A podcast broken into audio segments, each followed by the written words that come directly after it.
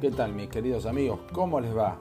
Me alegra que puedan estar disfrutando de BMO, el podcast de Biblia, Mate y Oración, pero especialmente que puedan estar leyendo sus Biblias y continuar meditando en la palabra de Dios. Eso es lo más importante.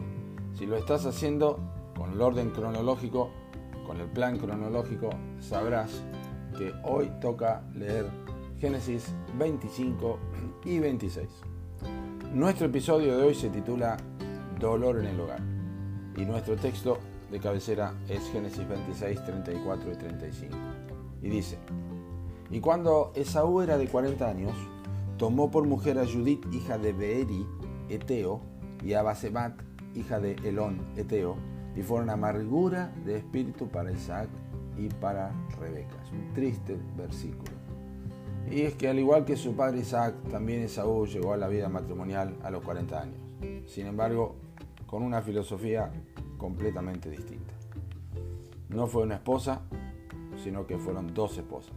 Y no fueron escogidas de dentro de la piedad familiar como lo fue Rebeca, sino fuera de esa intimidad familiar, fuera de la piedad.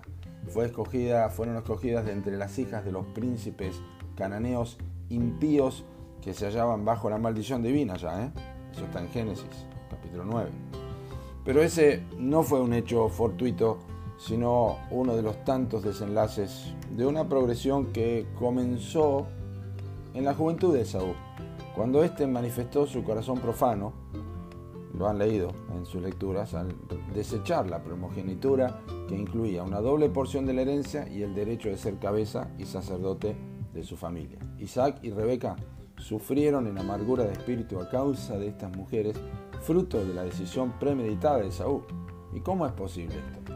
Bueno, Isaac había sido hasta ese momento un impacto en otras personas, pero aparentemente no fue, no tuvo ese impacto en su propio hijo mayor, a quien la escritura dice que amaba y de quien disfrutaba de su capacidad para cocinar. Eso está en Génesis 25, 28.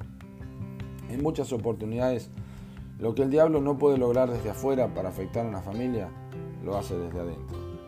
No importa la sinceridad, no importa la devoción con que los padres hayan vivido y buscado al Señor y tenido un buen testimonio, a veces igualmente hay ignorancia de Dios en los propios hijos. No se puede ignorar semejante lección. No se puede ignorar semejante lección. La que la lección es esta, la que indica que Padres piadosos sufrirán muchas veces por la impiedad de sus hijos sin Cristo.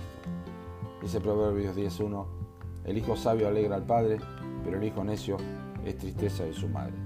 No hay discusión alguna en que es un asunto triste, ya por el alma del hijo, ya por la amargura de espíritu de los padres, pero también un asunto que engrandece la gracia de Dios en la salvación o perdición de los hombres.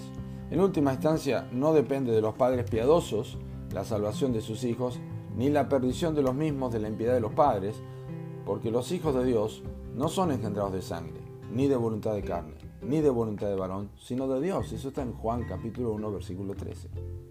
Así que quienes aman a Dios y sufren la ignorancia de sus hijos, o que sus hijos tienen de, de Él, de Dios, pueden hallar consuelo y aliento en esta historia de la Biblia. Y aún continuar orando para que la promesa de la salvación se haga realidad en estos hijos y huyan para siempre la amargura y la aflicción de espíritu. Si ese es tu caso, te animo a considerar esta meditación de hoy. Que Dios te bendiga.